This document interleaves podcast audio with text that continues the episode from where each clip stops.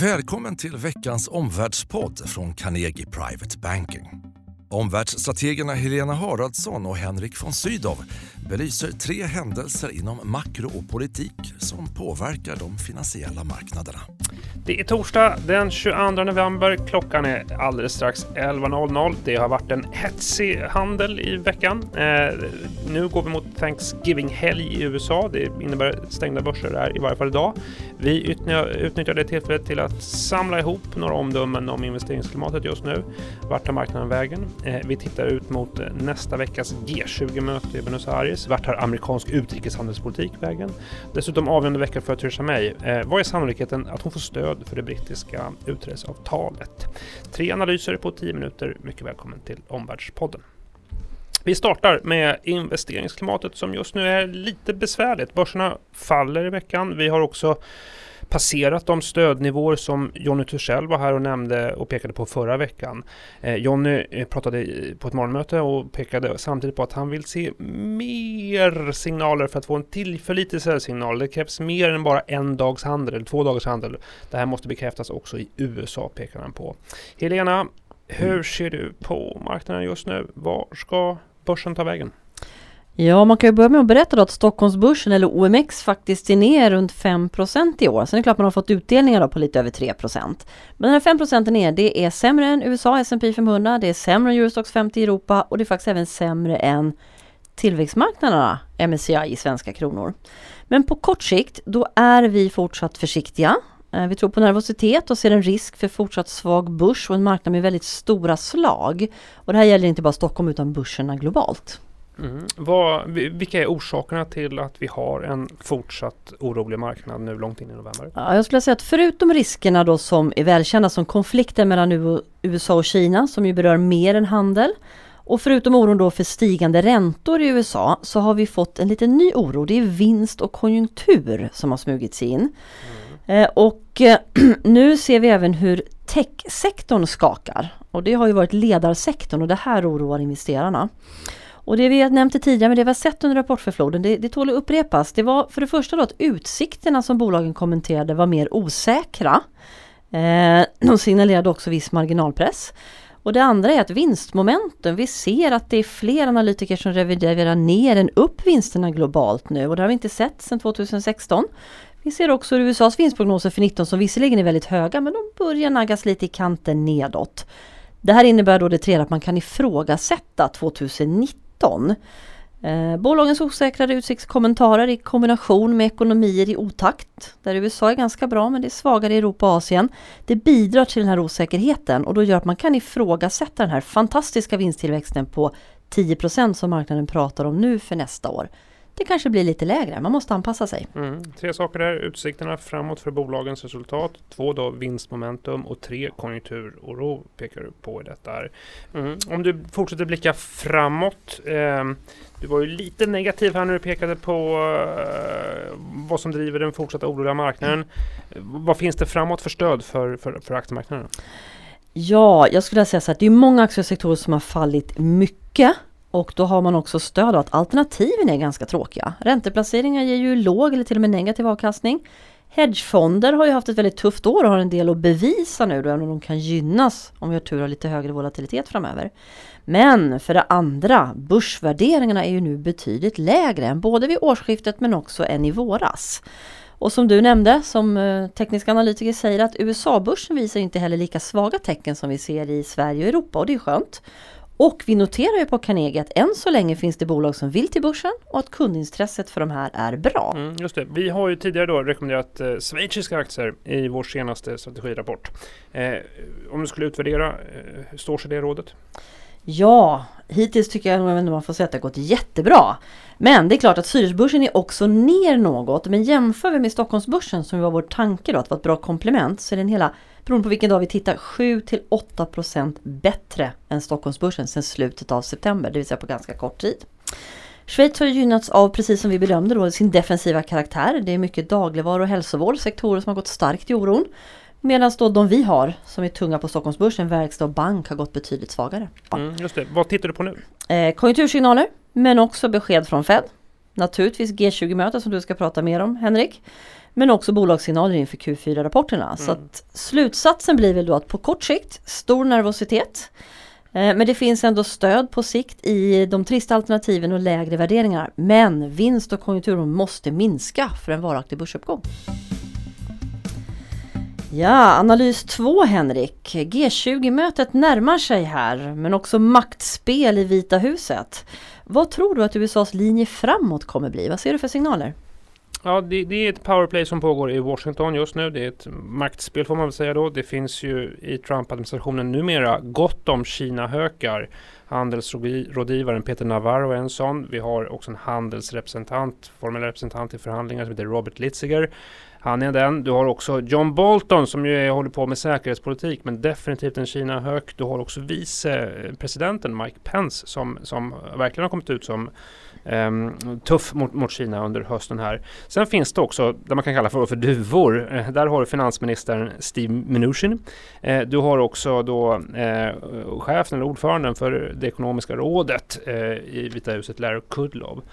dessutom så finns det då liksom påtryckningsgrupper, det som i, i tidningar ibland kallas för Global Millionaires eller Wall Street Lobbyists som ibland har blivit utskällda av just Navarro och Litziger Eh, för att de involverar sig i det här och, och agerar för en mer handelsliberal linje på det här. Och sen så på toppen av alltihopa då förstås presidenten själv eh, som ju både vill leverera America First mot, mot viktiga väljargrupper. Han har varit duktig på att sätta politiken mitt i marknaden samtidigt som han är känslig för börsrörelser. Eh, så det, det, är verkligen en spännande dynamik då, om man uttrycker så kring amerikansk utrikespolitik. Jag tror att den direkta slutsatsen är att det finns motsättningar i kretsen kring Trump om utrikeshandelspolitik. Det där leder till att det ännu inte finns en riktigt klar linje. Mm. Om det inte finns en klar linje Henrik, vad kan vi förvänta oss av G20-mötet? Ja, eh, jag tror att det, det, kommer landa då in mot G20-mötet nästa vecka någonstans eh, mittemellan de här olika lägren. Jag kan tänka mig ett scenario nästa vecka där Trump absolut då kommer bedyra att han och Xi Jinping är, är, är, stora och nära vänner och kära vänner och alltihopa det här. Eh, det kan säkert startas ett antal processer för att sortera ut en del handelsfrågor. Eh, man kan komma överens om att nya tullhöj eh, tullhöjningar skjuts upp eller pausas. Samtidigt som det mesta i praktiken då kommer vara fortsatt olöst eller oklart. Intressant att titta på om så att säga, man pekar ut att processer framåt ska lösas i internationella institutioner eller om man vill ha det bilateralt i mer oberäkneliga processer då som är ja, lite mer osäkra. Vänder man sig mot den multilaterala institutionen eller inte? Jag tror också så att säga, även om vi blickar då då eh, mot nästa veckas G20-möte. Långsiktigt så är det en stor förändring just nu. Alltså. Det, det, är att relationerna mellan världens två största ekonomier tydligt går in i en fas av strategisk rivalitet. Eh, det där kommer påverka eh, politiken på många områden och på investeringsmiljön också på många områden. To be continued får man säga. Mm. Vad blir slutsatsen för investerarna? Kortsiktigt inför G20-mötet, det kommer inte så mycket konkret ur den här övningen och det där kan faktiskt vara positivt för det betyder ju också att det inte blir någon upptrappning i handelskriget. Eh, men däremot vänta framåt fortsatt osäkerhet om handelsrelationer. Eh, det handlar om mer än bara tullar. I teknik, immaterialrätt, eh, mer politiserade investeringsbeslut. Stay tuned.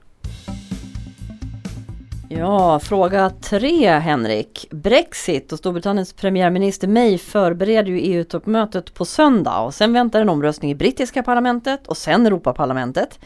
Klarar hon av att ro den här processen i hamn och få till ett utträdesavtal? Ja, det är verkligen en tuff hinderbana som, som väntar, väntar mig och nu är det ju några veckor som kommer att avgöra här. Får vi ett så att säga ordnat brittiskt utträde ur Europeiska unionen eller går det här mot ett då avtalslöst um, utträde som är mer ja, kaotiskt som det ofta så kallas. Alltså den stora, du pekar ju på tre händelser här, alltså den stora riskpunkten definitivt omröstningen i det brittiska parlamentet. Eh, någon gång då pekas det mot andra, tredje veckan i december, det nämns den 10 eller 11 december som särskilda datum.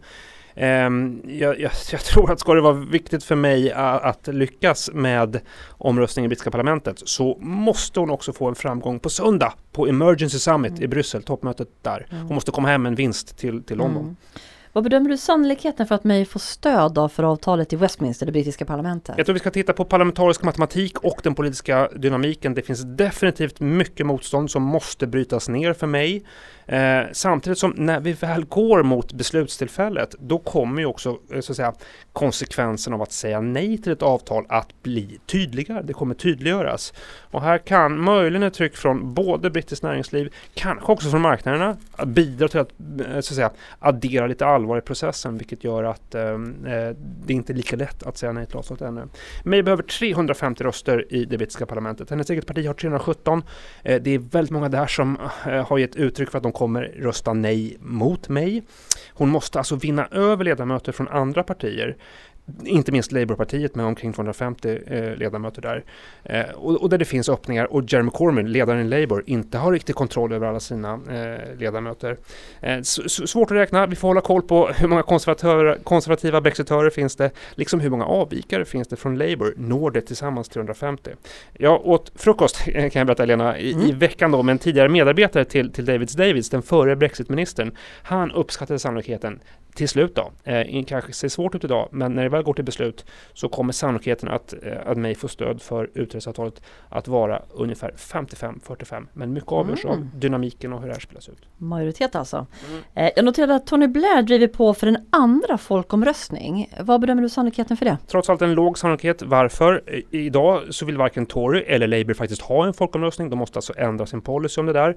Dessutom logistik, det tar tid. det, det, det måste fram en lagstiftning, det är reglerat hur mycket kampanjtider det ska vara och sådär. Eh, den tredje invändningen mot det här, vad skulle egentligen då vara frågan? Det finns ju eh, många ledamöter som drömmer om sin perfekta Brexit. Det här är utträdet som det ska se ut. Eh, det kommer vara svårt att enas mm. kring vad alternativen är i en folkomröstning. Mm. Och slutligen kort då, vad ska investerare vara inställda på? Osäkerheten är besvärande. Utgå från att den här processen kommer att driva och trigga volatilitet. håll koll på datumen i december. Vi kan gå mot ett Brexit-kaos kring Lucia. Eh, så, så det, det, är besvärligt det där.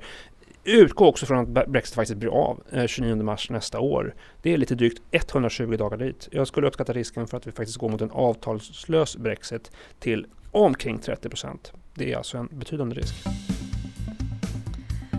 Dagens tre slutsatser då. Nummer ett. Vi, är, vi tror på fortsatt börsnervositet på kort sikt. Vinst och konjunkturoron måste minska för en varaktig börsuppgång. Nummer två, G20. Kramar men inget konkret, utom kanske att vi slipper en tullupptrappning. Och det tredje, Brexit. Hinderbanan har bara börjat. Håll koll på det brittiska parlamentets omröstning vid Lucia. Som alltid så händer det mycket på Carnegie. Eh, ikväll finalen för framtidens entreprenörer. Massor med investerare och bolag på plats här hos oss. Eh, vinnaren koras och följ gärna finalen på Svenska Dagbladets sajt svd.se. På återhörande. Tack för att du har lyssnat på Omvärldspodden från Carnegie Private Banking. Vill du veta mer om vad som händer i vår omvärld och få aktuella idéer till affärer? Gå då in på www.carnegie.se veckans viktigaste och prenumerera på vårt nyhetsbrev.